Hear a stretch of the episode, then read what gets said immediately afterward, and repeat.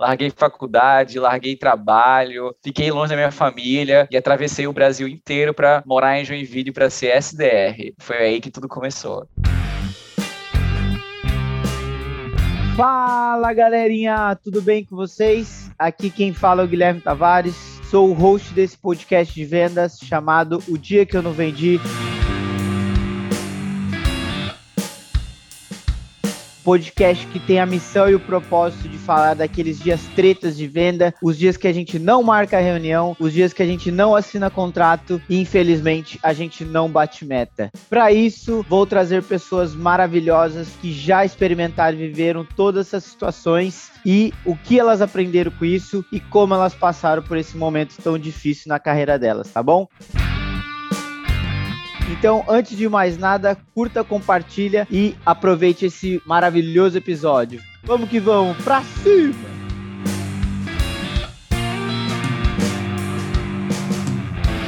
Nossa senhora, gente, hoje eu estou emocionado com o convidado. Essa lenda viva está aqui presente. Eu chamo ele de Paulinho, meu grande brother e hoje também meu gestor. Mas Paulo Neves com vocês, por favor. Paulinho, se apresenta para a galera aí. Boa, Guigui. Obrigado aí pela introdução. Então, galera, eu sou o Paulo, Paulo Neves, Paulo Mendonça, Paulinho também, como normalmente sou chamado. Sou de Belém do Pará, estou aqui em São Paulo agora trabalhando aqui com o Guigui. Uma honra poder trabalhar com o Guigui também. Guigui é um cara excepcional que me ajuda muito aqui a resolver os problemas que a gente tem na, na operação, que faz parte também né, do dia a dia de um vendedor. E é isso, cara. Vamos para cima. Obrigado aí pelo convite. Tamo junto, Paulinho. Você é merecido. E assim, não quis falar antes da introdução, mas o Paulinho quis trazer no momento especial. Então, estamos completando um ano de podcast, o dia que eu não vendi. Ele é o convidado número 45, mas é isso, um ano de podcast. Estou feliz demais de ter que trazer uma pessoa muito especial para isso. Como é que foi essa trajetória de vendas? Um moço lá do Belém do Pará.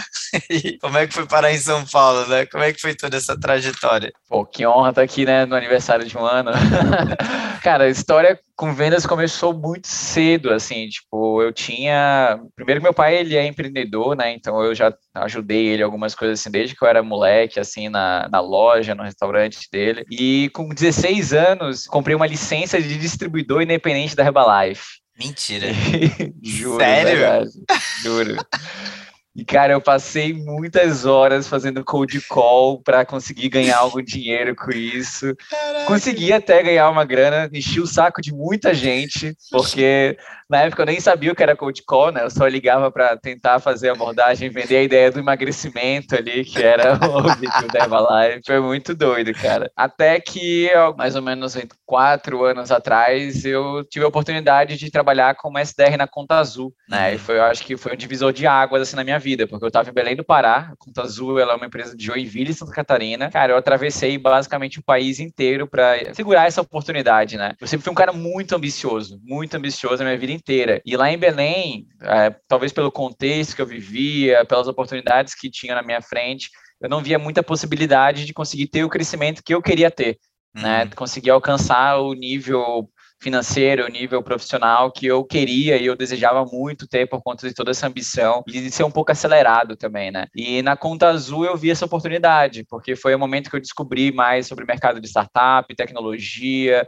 né, essa questão da competitividade que existia dentro da área comercial também, tudo isso me atraiu muito para fazer essa, essa mudança, né? Cara, eu sempre gosto de contar essa história, mas do dia que eu conheci a Conta Azul até o dia que eu me mudei para Joinville, levou mais ou menos sete dias. Então, eu descobri a empresa, me inscrevi para uma posição, viajei para Joinville para fazer o processo seletivo, me endividei para fazer isso, porque eu precisei pegar empréstimo para conseguir, mas fui, fiz o processo seletivo e dois dias depois eu voltei para Belém, peguei todas as minhas coisas e dois dias depois eu voltei para Joinville de vez, com mala e tudo. Larguei faculdade, larguei trabalho trabalho, fiquei longe da minha família e atravessei o Brasil inteiro para morar em Joinville para ser SDR. Foi aí que tudo começou. É que talvez você já me contou, mas eu não lembro. Como é que você foi parar na Conta Azul? Tipo assim, como é que foi esse processo? Tipo, você estava lá no Belém do Pará e a parada foi lá no sul.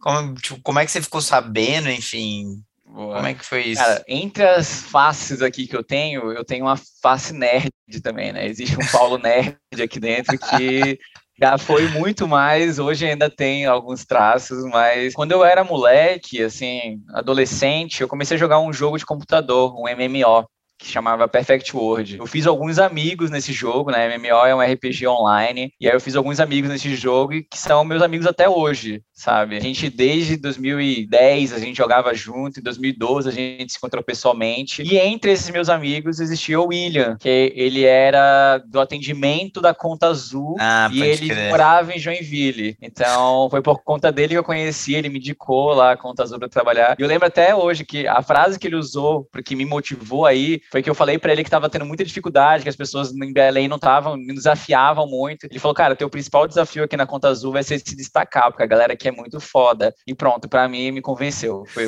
foi o momento que eu comprei a ideia de largar tudo e me mudar. Mas foi por conta dele. Que loucura, velho. Aí, ó. Isso daí, Paulinho, é uma parada muito doida, né? Que até nos jogos é, e na vida você precisa estar atento e fazendo network, né? Não é só Exato. na profissional, porque, tipo, pô, você tava no jogo lá e foi conhecer o cara de Joinville, porque você já tinha me contado mesmo, eu não, não lembrava. Caralho, foi por causa do jogo, mano. Você foi parar é. em Joinville. E tudo, né, da minha vida meio que se resume nisso, porque a Camila, a minha esposa, ela também eu conheci no jogo. Ela é do mesmo grupo de amigos do jogo. então, o jogo me deu o meu relacionamento e me deu o trabalho também lá atrás. Ainda bem que não é o jogo do bicho, né?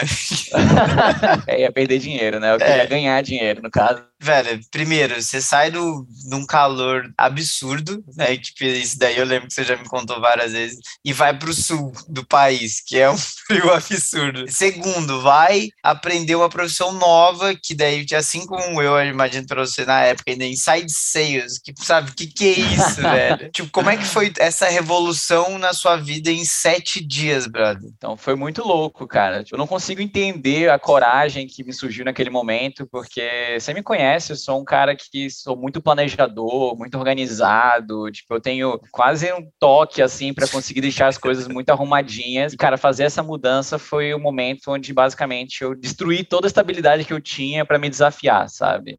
É, e, foi, e era o que eu queria, porque eu lembro até de chegar nessa conclusão na época, de que todos os momentos onde eu saí da minha zona de conforto foram os momentos onde eu mais cresci, seja pessoalmente ou profissionalmente.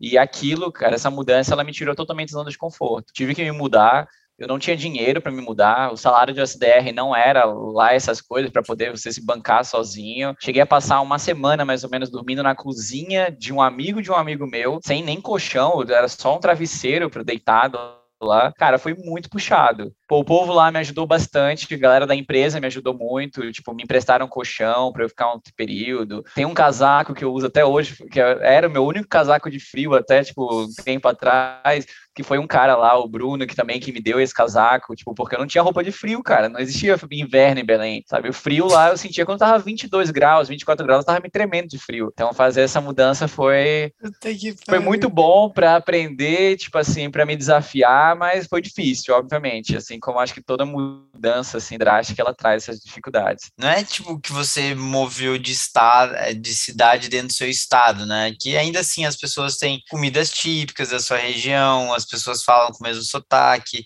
é, enfim, tem todas essas questões, né? Tipo assim, você foi para um outro lugar, basicamente você virou um estrangeiro, né, no Brasil, assim. Sim. E eu, na época eu tinha muito mais sotaque que hoje, né? E as pessoas ficavam muito confusas, porque elas nem conseguiam identificar de onde que era, porque não era só que elas estavam acostumadas a, a, lidar. Não tinha ninguém que trabalhava na empresa, que eu lembro, pelo menos, o que eu conheci, que era de Belém, sabe? Tipo, então, realmente Verdade. era o que destoava, eu era turista, assim, na cidade. E, mano, SDR a gente sabe que liga demais. Como é que foi, assim, essa, essa essas barreiras culturais, assim, na, nas ligações, assim, no seu dia a dia? Cara, foi muito louco. Como SDR lá, a gente usava discador também, o volume de, de chamadas, ligação e hora falada era muito alto. Então, uhum. a gente fazia entre cinco, às vezes seis horas faladas no dia, né? Então, era muita coisa.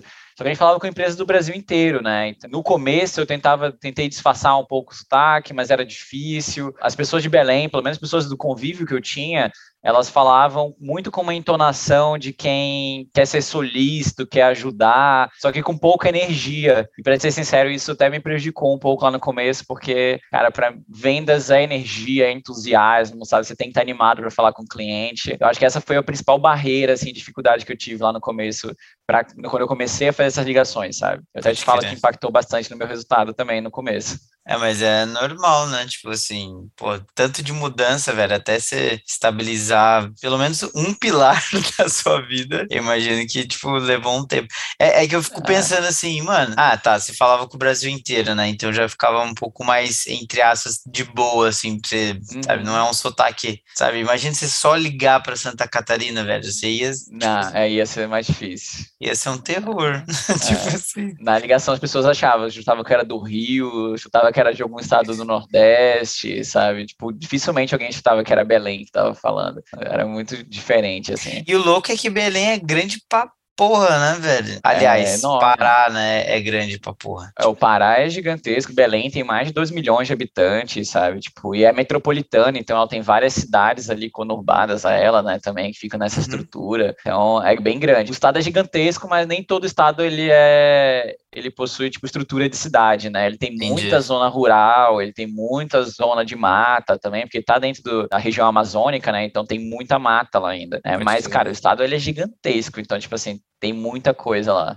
É. Mas a castanha, né? A castanha todo mundo conhece. castanha todo mundo conhece. Castanha do Pará já é mais famosa. Castanha, Calypso também, né? Ficou muito famoso. Calypso, verdade, velho. Muito é, bom. Joelma, até, até hoje. Mano, e depois da, da Conta Azul, como é que foi o, né, o Paulinho já mais calejado, como é que foi essa progressão ali até chegar ao brabo das vendas aí que você é hoje? Cara, então, na conta azul superei muita coisa para conseguir virar a chave, assim, entender as melhores formas de me comunicar, de falar com o cliente. E como a gente tinha um volume de atividades muito alto, é, é, cara, você aplicava 100 vezes, 200 vezes as técnicas todos os dias. Então, isso fez com que ficasse muito natural para mim algumas técnicas que a gente usa até hoje, como contorno de objeção, sabe, como geração de rapport e algumas técnicas mesmo para se gerar esse rapport. Então, tudo isso foi muito intensificado pelo volume de trabalho que, que, que, eu tive lá. Então, cara, eu falo que a Conta Azul, apesar de ter sofrido, assim, no sentido de várias dores por conta de estar tá, tá me mudando também, mas foi uma baita escola para mim. Quando eu saí da Conta Azul, eu fui trabalhar numa empresa também lá de Joinville, que era a Camerite, que ela comercializava um software de armazenamento na nuvem. E só que lá eu fiquei numa estrutura que era quase como se fosse um farmer. A gente tinha um produto que era B2B2C, Uhum. E eu uhum. ficava responsável pela carteira de negócios que ajudava esses clientes a venderem, revenderem para os clientes deles. Foi uma experiência muito boa, porque basicamente o que eu tinha que fazer era incentivar esses, essas empresas a venderem, né? E, e às vezes treinar o time de vendas dessas empresas para que eles vendessem aquele produto. Entendi. Então, tudo que eu tinha aprendido na Conta Azul, tudo que eu vinha aprendendo ainda, estudando, ouvindo podcasts, lendo, tipo, eu conseguia aplicar ali e ensinar outras pessoas pessoas também nessa fase. Eu tive uma boa, um bom amadurecimento teórico, técnico. Né, nessa época. Então, de teoria, cara, eu tinha referência de vários livros, tinha muita coisa. Porém, a prática ainda não tava lá essas coisas, ainda não tinha tido tanta prática assim. E aí foi aí que eu tive a oportunidade de mudar para São Paulo, né? Foi quando eu vim para ser vendedor mesmo, para estar na linha de frente ali, não mais ensinando a vender, mas sim vendendo, né? E aí foi quando a gente teve a oportunidade até de entrar praticamente juntos ali na, Sim, na, foi. na área de vendas mesmo, de inside sales. A hora então, que eu então subi foi quando você chegou, né? Você chegou em. Exatamente. Fevereiro? Janeiro, foi logo Janeiro também. Come... Ah, foi, foi bem ano. próximo. Foi, foi junto. Pode crer. É, foi, foi isso mesmo. Que eu fiquei três meses SDR.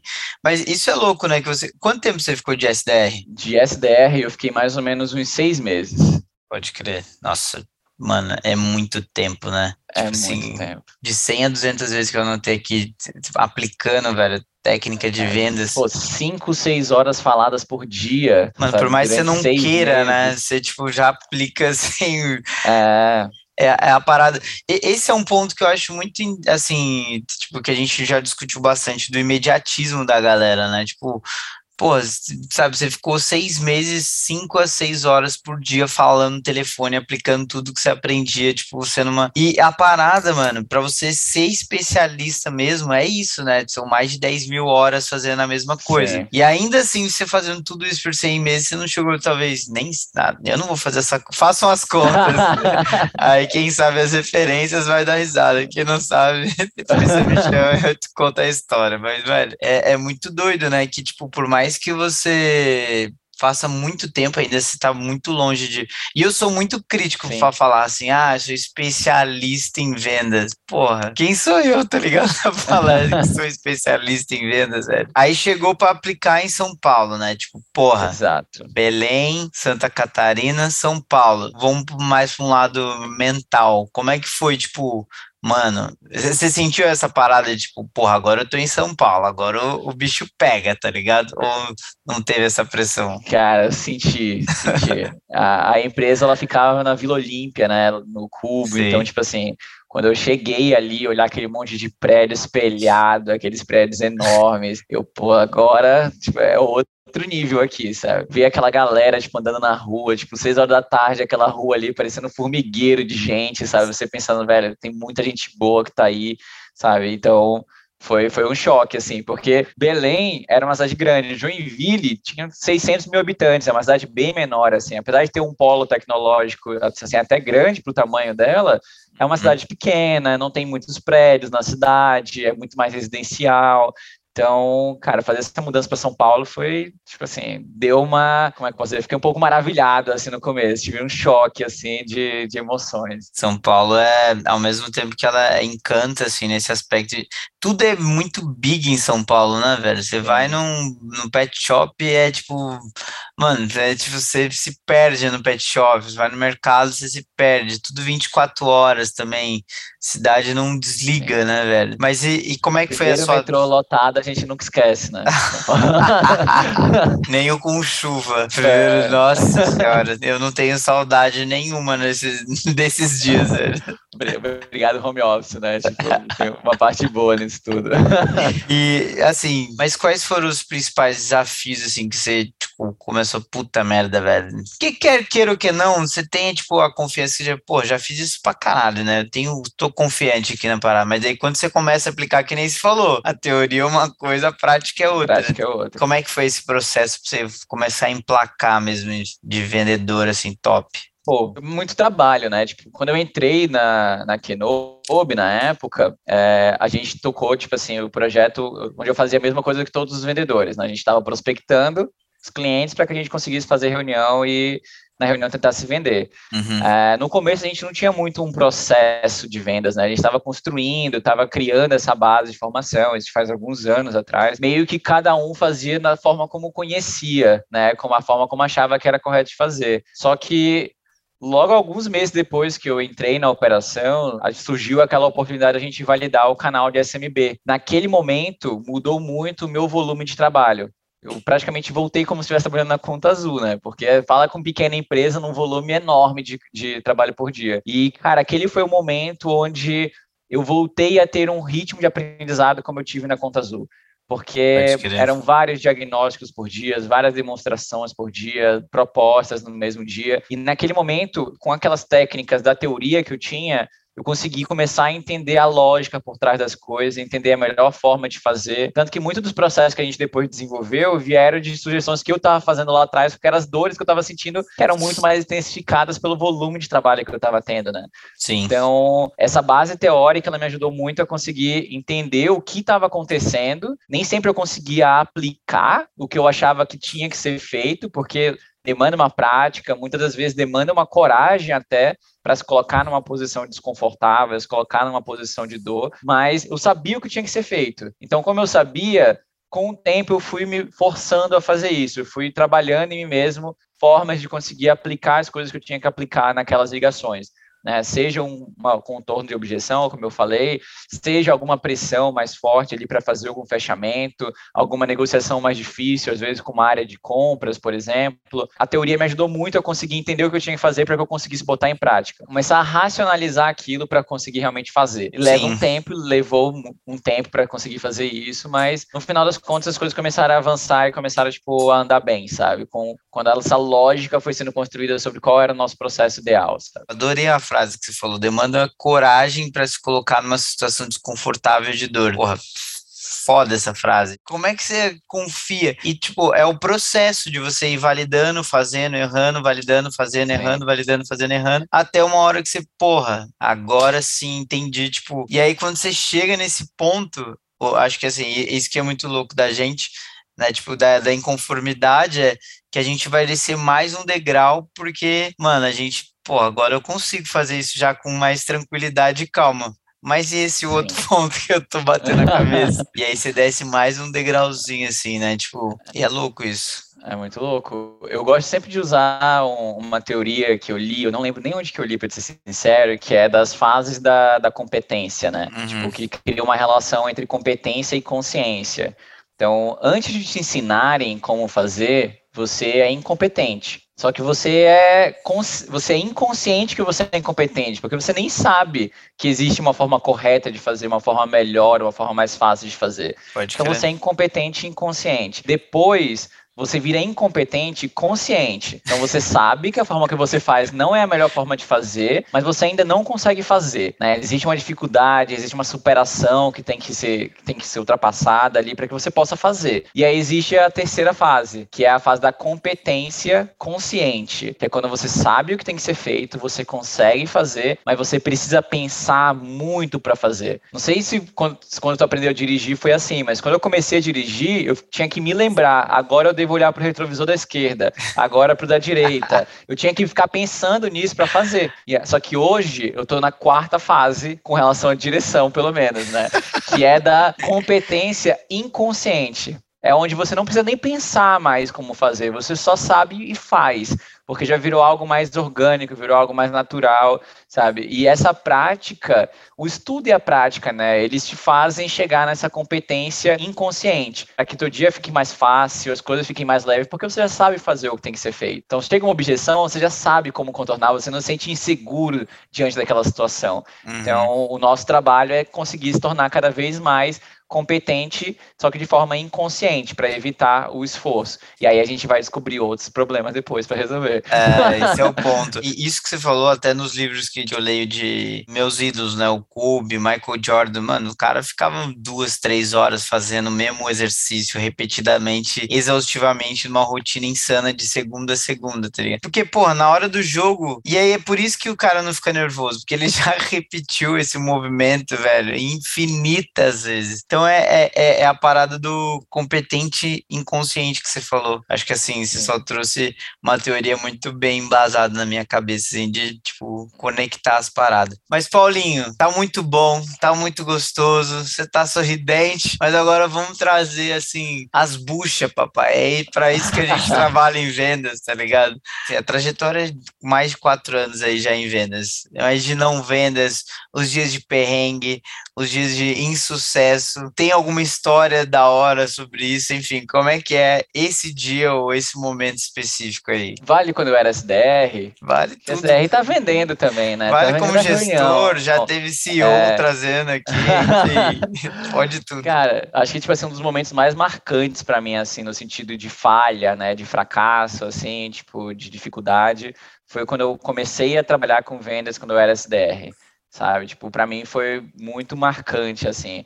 Porque eu tinha acabado de mudar para Joinville. Cara, todo mundo, tipo assim, boa parte da empresa eh, inteira soube do que eu tinha feito que eu tinha vindo de Belém para Joinville, que eu tinha largado tudo para ir para Joinville. Inclusive, as pessoas que me contrataram, eles estavam completamente cientes, né? Que foi o Jailson, o Aspira e o Costa. Eles uhum. sabiam que eu tinha largado tudo, tinha me mudado para Joinville por conta dessa posição. Certo. Então, por conta dessa coragem toda, surgiu uma expectativa muito alta sobre o meu resultado. Entendeu? Tipo, todo mundo achava, cara, se ele veio com essa coragem, ele veio para quebrar tudo, ele vai destruir as metas. E o que aconteceu é que nos primeiros meses eu ficava entre o último e o penúltimo colocado de toda a operação de SDR. Cara, hum. e assim, eu não conseguia fazer o negócio virar, sabe? O Jailson, que era meu gestor da, direto na época, eu fazia às vezes três ou não com ele na semana, para treinamento, para roleplay, para tipo assim, aprender, estudava, fazia curso, lia livro, tudo para tentar encontrar o que é que estava impactando nesse resultado. Pô, passaram uns dois ou três meses ali onde o resultado não vinha onde eu ficava permanentemente entre os últimos, eu não conseguia bater meta do mês, não conseguia bater as metas diárias que estavam quebradas por dia. Cara, era muito difícil e foi muito difícil lidar com isso, sabe? Acho que esse foi o maior dificuldade, assim, né? Mas. Que bosta, hein, é. velho? Nossa senhora. Eu tô pensando e tô tentando trazer, assim. Vamos lá, vamos destrinchar isso. Como é que era, tá ligado? Pra você. Assim é. como a galera tinha essa expectativa, você também tinha, né? Porra, a galera tá metendo uma expectativa. Até ali no livro hoje, emoções são transmitidas, né? A expectativa é. dos caras tava lá em cima, a sua também com certeza tava, mas e aí você pá. E aí, mano? É, foi difícil, foi difícil, cara. Era difícil lidar com a emoção. Tipo, to... eu tinha apoio de todos os lados. Era engraçado porque eu sabia o que tinha que ser feito. Tanto que várias pessoas do time que conversavam comigo, eu ajudava elas a como contornar a objeção, a como lidar com, a, com um call difícil, como lidar com o lead difícil. Então, na teoria, eu estava conseguindo entender a lógica, uhum. mas na prática, minhas ligações eram horríveis eram terríveis. Existia essa expectativa em mim realmente de conseguir entregar esse resultado. Existia um, um desespero, eu posso dizer, por não entender o que é que estava impactando, o que é que estava dificultando o meu resultado chegar, né, o meu resultado vir. E só o que eu pensava dia após dia é eu não quero voltar para Belém perdendo, sabe? Eu não quero voltar a Belém porque eu não consegui fazer e fui demitido no prim primeiro trimestre, sabe? Cara, esse pensamento ele me aterrorizava assim no começo, sabe? Como é que foi esse clique? Quando que as coisas fizeram assim, sabe quando os astros se alinharam, você falou, mano, era isso, velho. E aí a parada começou a, a, voar. Em um desses dias que eu tava lá, não tava, o resultado não tava vindo, tava sendo um dia difícil, o Jailson me chamou para conversar. E aí ele, a gente desceu, foi numa área ali que era uma área de refeições, assim, mas tinha uma mesa, a gente sentou na mesa. E aí ele me trouxe um pouco dos números, trouxe um pouco das expectativas. E daí ele me perguntou o seguinte: se eu estava gostando do que eu estava fazendo. E eu estava gostando do que eu estava fazendo, eu queria fazer aquilo. Eu falei que estava. E aí ele falou, cara, tipo assim, no resultado não tá vindo, tipo assim, é algo que você realmente quer. Se tu não quer, tá tudo bem, sabe? A gente vê se a gente consegue te colocar em algum outro lugar alguma outra área, sabe? Tá tudo bem, ou você pode procurar emprego em outro lugar. Tipo assim, é uma escolha tua, só, tipo assim, eu preciso saber se é algo que você realmente quer fazer, sabe? Foi uma conversa bem dura, assim, tipo, se para, se alguém ouve isso, mas, cara, a gente já tinha um relacionamento muito bom construído, então ele estava realmente tentando me ajudar ali, sabe? Era uhum. bem claro para mim que era uma tentativa de me ajudar. E eu falei para ele realmente era o que eu queria, sabe? E eu queria mesmo fazer aquilo acontecer, porque eu via naquele lugar a oportunidade de eu crescer profissionalmente, de eu conseguir ter aquela estrutura que eu tinha planejado para minha carreira, de, da minha ambição que eu comentei, né? Lá eu tinha claramente um passo para ser vendedor, coordenador, quem sabe um dia head, quem sabe um dia diretor. Então, porque as pessoas estavam lá, elas estavam conseguindo isso. Então, para mim, aquilo se tornou muito real. E eu não queria perder aquela oportunidade. E eu falei para ele que eu queria sim. Daí eu lembro, cara, parece que eu consigo visualizar isso. Dele levantar, dele esticar a mão assim para mim. Então vamos lá, vamos subir lá e bater meta, então? E aí eu falei, vamos, vamos subir e bater meta. E aí quando ele, ele se afastou da mesa, na hora que ele se afastou da mesa, algumas lágrimas caíram no meu rosto, né? desespero, nervosismo. Nossa, velho, e agora? E aí eu lembro de falar para mim, eu vou voltar lá em cima e a primeira ligação que cair, eu vou falar com o cara como se fosse a minha última ligação. Eu preciso fazer essas ligações acontecerem. E aí eu voltei para a mesa. Primeira coisa que eu fiz quando eu cheguei, eu tirei a cadeira, porque eu ficava sentado, eu tirei a cadeira e falei, vou ficar em pé, eu vou ligar em pé. E aí eu fiquei em pé, botei o discador. E lembra que eu te falei lá no começo que a minha voz por conta do, do, da região que eu morava, das pessoas que conviviam comigo em Belém, ela era uma voz muito calma, muito serena, quase pedindo as coisas, sabe? muito mansa. Eu mudei naquele momento. Eu comecei a falar alto, sabe? Comecei a gesticular, sabe? Comecei a botar uma energia que eu não, não é que eu não tenha, mas que eu não demonstro assim tanto, sabe? Mas naquele momento eu mostrei isso. Eu trouxe essa energia. E, cara, naquele dia eu bati a meta do dia. Cê eu fui lá no Jailson e falei, Jailson, bati meta, bati meta, beleza. E, cara, daquele dia em diante, eu praticamente não consigo lembrar se eu deixei de bater meta em algum dos meses que eu tive nos próximos meses dentro da conta azul. Caralho, velho. Teve alguns custos, as pessoas botavam um adesivo na minha mesa, Paulinho, fala baixo, Paulinho, fala baixo. aconteceu. A aconteceu. empresa tava cagando, né, brother? Fala, filho, aconteceu. você bate meta, o menino bate meta, então enquanto ele estiver batendo meta, ele liga do jeito que ele quiser. é, aconteceu, mas, cara, tipo, mudou drasticamente. Tanto que, tipo assim, depois que eu virei até gestor de SDR, gestor de venda, uma coisa que eu sempre falo para pessoas é isso, energia, sabe? Fala em pé se for possível, sabe? Porque você respira melhor, tua cabeça tem ideias mais rápido também, então você demonstra essa energia. Então, cara, é, é crucial. O cliente precisa saber que você quer falar com ele. Sabe? Se ele achar que tu não quer falar com ele, ele não vai querer falar contigo. Então, foi, acho que, um marco, assim, que mudou muito ali o resultado. Porque a técnica, como eu falei, eu sabia, eu, eu tava estudando, sabe? Eu tava entendendo. Eu não Sim. conseguia aplicar. Ali eu ganhei a oportunidade de aplicar. E o cliente passou a querer me ouvir. Que louco, velho. Que da hora. Mas aí, assim, eu vou talvez fazer uma provocação, não sei se você já refletiu sobre isso. Você acha que, assim, o clique mesmo veio da conversa com você, com o Jailson, veio da sua mudança de postura tipo assim, de começar a ligar em pé e tudo mais? Ou veio com essa autoconversa que você chegou e falou, mano, eu vou ligar nessa porra, eu vou, tá ligado? Daqui o cara só sai da call com o produto agendado, com a reunião agendada. Lógico, provavelmente foi a mistura dos três, né? Mas assim, qual que você acha que foi mais impactante, talvez? Cara, com certeza foi a mistura dos três, mas o gatilho e a mudança toda de postura não iriam acontecer sem a, o Jailson ali me puxando. Pode crer. Sabe? Isso é então, é tipo assim, o que, o que gerou, o que desencadeou todas essas ações, todas essas mudanças, esse clique, foi essa conversa puxada de lado que o Jailson me fez e abriu o jogo, tipo, foi transparente comigo, me deu espaço para conversar com ele também, ser transparente.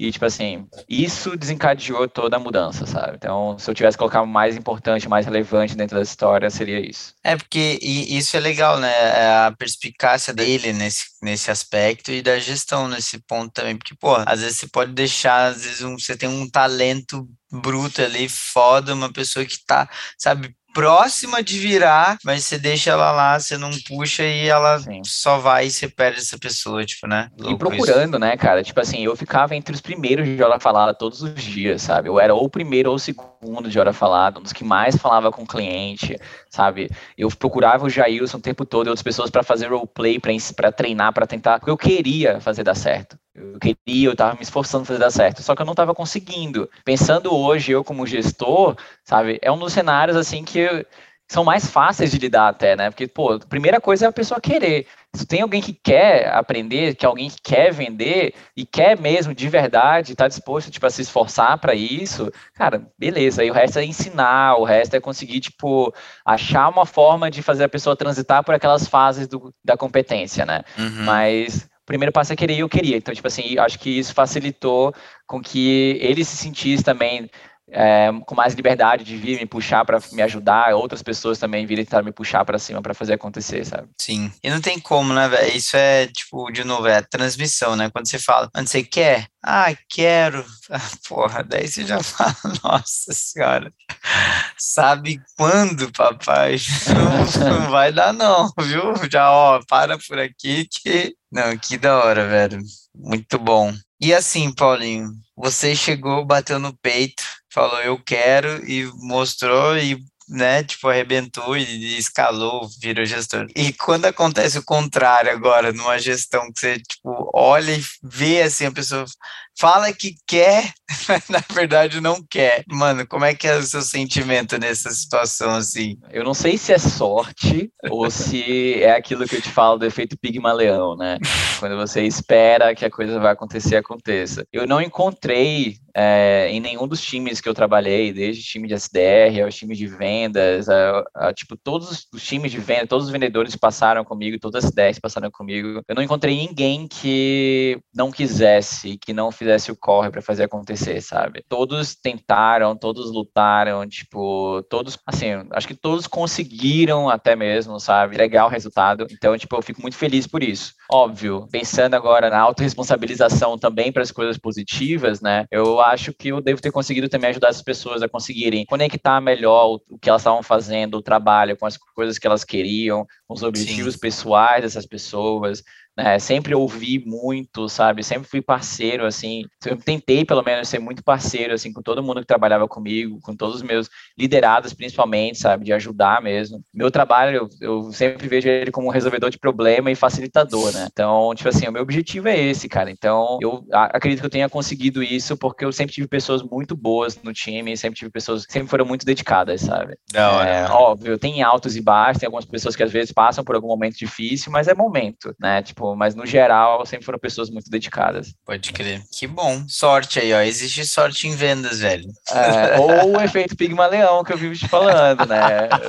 Pelo fato de eu acreditar que as pessoas vão ser boas e querer que elas sejam, elas acabam se tornando também. É, né? Você transmite isso, né? Tipo, é. É, a relação é, são duas vias, né? Então, tipo, que vai e que volta. Muito doido, velho, toda essa trajetória, assim, tipo, desde SDR e agora né, tipo, concretizando ali na gestão que, tipo, graças a eu também tenho a sorte de ter você como gestora muito bom. E, tipo, gestor é só um dos papéis que a gente faz um com o outro, né? Tipo, já fomos brother, terapeuta, gestor e liderado, enfim. Já fizemos vários papéis aqui. Mas, cara, não sei se você teria alguma dica da galera que, tipo, tá começando agora como SDR e que às vezes tá passando por esses momentos treta também. Você dormiu até, eu notei aqui, uma semana mais ou menos dormindo na cozinha de uma pessoa, sabe, tipo, no chão, num calor que você, eu não sei, tava frio quando você chegou lá? Não, era janeiro, então tava quente. Tava quente, menos mal. Tava, é. é porque se fosse O chão inverno... tava geladinho, né? Era...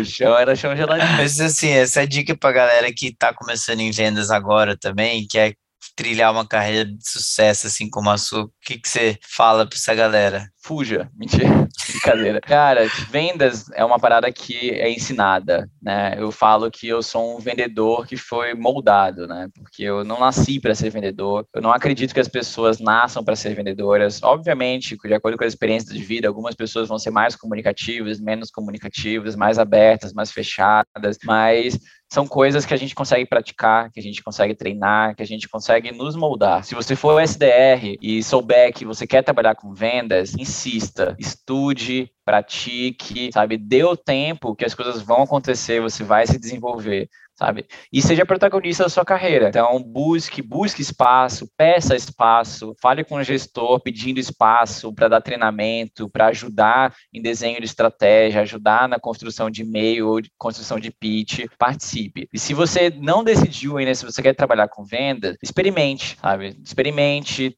pratique também, viva isso, sabe? Tente viver isso de uma forma com o coração aberto, não pensando desde o começo que não é algo que você quer, sabe? Experimente para realmente ver se você pode passar a gostar daquilo, sabe? Porque eu já vi muita gente que não pensou inicialmente que trabalharia com vendas, que fez outras profissões, engenheiro, engenheiro ambiental, engenheiro químico, advogado, administrativo até que é, administração até que é muito similar, mas teste. E aí se você decidir no final, depois de um tempo, que não é para você, tá tudo bem também, você pode, tem o direito de escolha, tem o direito de mudar de decisão.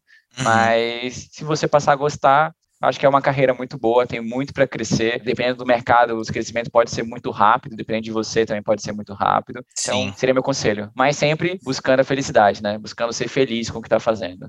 Acho que muito é bom, velho. Da hora demais, velho. Eu concordo super com isso. Até eu gostei do. Peça espaço, né? Não fica esperando que as pessoas que acho que até é um ponto que eu, eu, converso bastante. Tipo, as pessoas às vezes ficam ah, esperando para serem notadas, sabe? Tipo, brother, cada pessoa tem seu interesse, cada pessoa tem sua rotina, seu dia a dia ali. Você acha que ela vai, nossa, hoje eu tenho que dar uma oportunidade pro Paulo? Porra, tá acontecendo mil coisas na vida dela, sabe? Então, assim, ó, o Paulinho, pelo amor de Deus, velho, me dá um espaço ali, quero, tipo, sabe, fazer tal coisa opa, peraí, agora sim. Então, tipo, primeiro você tem que pedir o espaço, né, para depois você, tipo, ser notado e depois ser reconhecido e afins, né, tipo, senão não, não adianta nada. E os, os rituais do monge Paulinho agora, que te fazem performar bem, Paulinho? Acho que o primeiro de todos os rituais, assim, é, é minha terapia. Boa. Conselho todo mundo que eu possa fazer terapia, cara, porque sem sombra de dúvidas é uma das coisas que mais me impacta no sentido positivo. O nível de confiança que eu adquiri com o passar do tempo fazendo terapia, autoconhecimento, de compreensão sobre o que eu realmente sei, o que, é que eu não sei, sabe? Tipo, acho que como todo vendedor, eu passei muito pela síndrome do impostor, sabe, no começo de carreira, e a terapia me faz refletir muito sobre as competências que eu tenho. Então, quanto mais eu refletir sobre essas competências, sobre minhas qualidades, sobre as coisas que eu consigo agregar agregar, mais esse impostor ele foi ficando ali para segundo tempo, tipo, ficando pequeno dentro, do, dentro de mim, sabe? Então, terapia, sem sombra de dúvidas, é algo que me ajuda muito. Cara, atividade física, eu acho, tipo assim, para mim é, é cruz, fundamental, sabe? Tipo, eu não posso, não consigo ficar sem, faz, sem fazer tipo, alguma atividade física.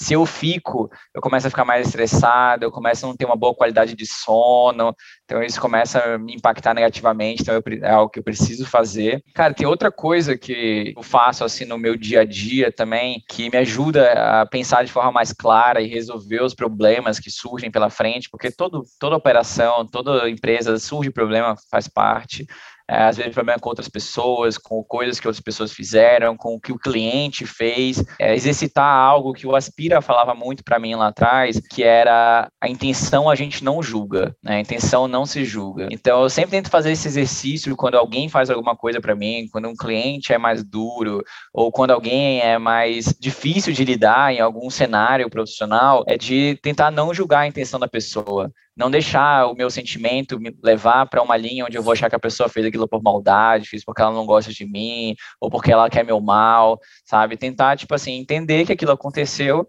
e trabalhar de forma talvez até quase pragmática em como resolver, qual é a melhor forma de lidar. E, cara, eu acho que isso me ajuda muito a conseguir resolver os problemas, tipo, independente do tamanho que eles, que eles estejam, sabe? Então. Sim, essa daí foi passada recente pra mim, é muito boa essa daí. E atividade física não tem como, né, papai? Tem que tem que estar tá com o corpo, corpo sã, mente sã, Exato. pra gente estar tá performando bem. Uma aula, hein, doutor?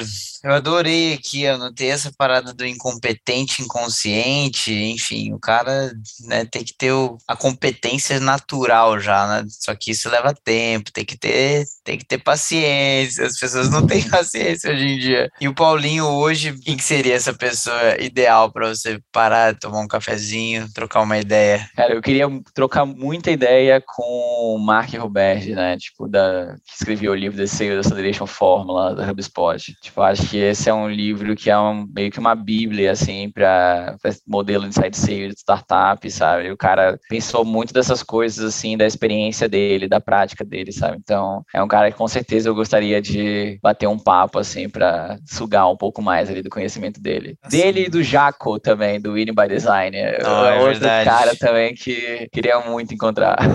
Esse cara deve ser doidão, né? Ele deve ser massa. Deve. O Mark Alberti já tem um estilão mais, assim, eu acho que ele é aquele cara das planilhas, assim, né? Tipo, o cara mais, não sei, é, o, é o, a percepção que é eu que tenho. eu sou sabe? o cara da planilha também, não, né? é, você e vocês dois, vocês iam ficar uma hora ia ser pouco. Mas o Diaco já tem a, a linha que eu acho mais da hora, assim, daquela lozinha dele, né? Pra quem não assiste, assistam os vídeos, é muito da hora, velho. Oh, e eu fico pensando, como é que ele escreve naquela lousa e aparece certo para nós? Você sabe? Não sei. Tá ligado? Porque, tipo assim, se, escrevendo assim, seria contrário, certo?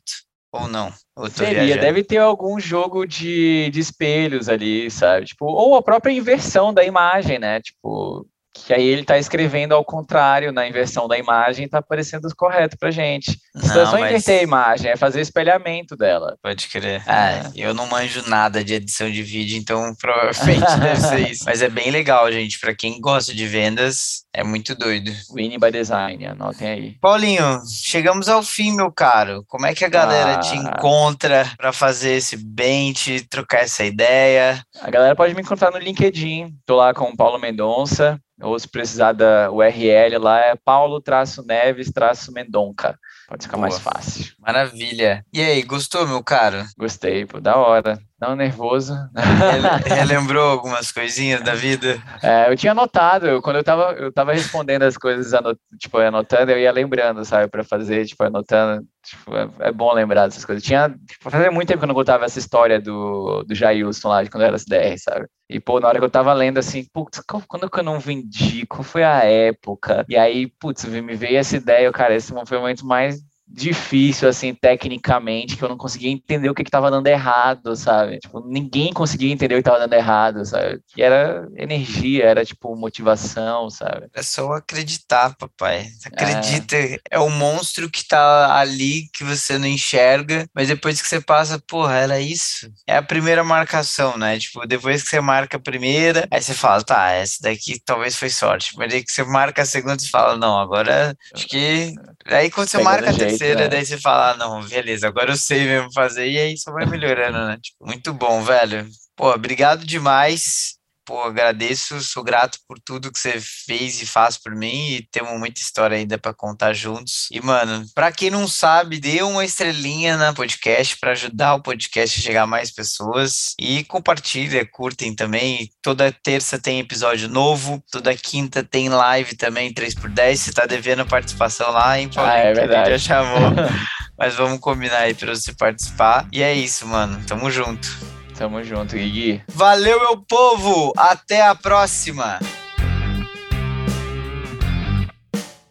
Para você que ouviu o episódio até aqui, meu muito obrigado e para não perder nada, siga nossas redes no LinkedIn, Instagram, YouTube, O Dia que eu não vendi e até a próxima. Valeu!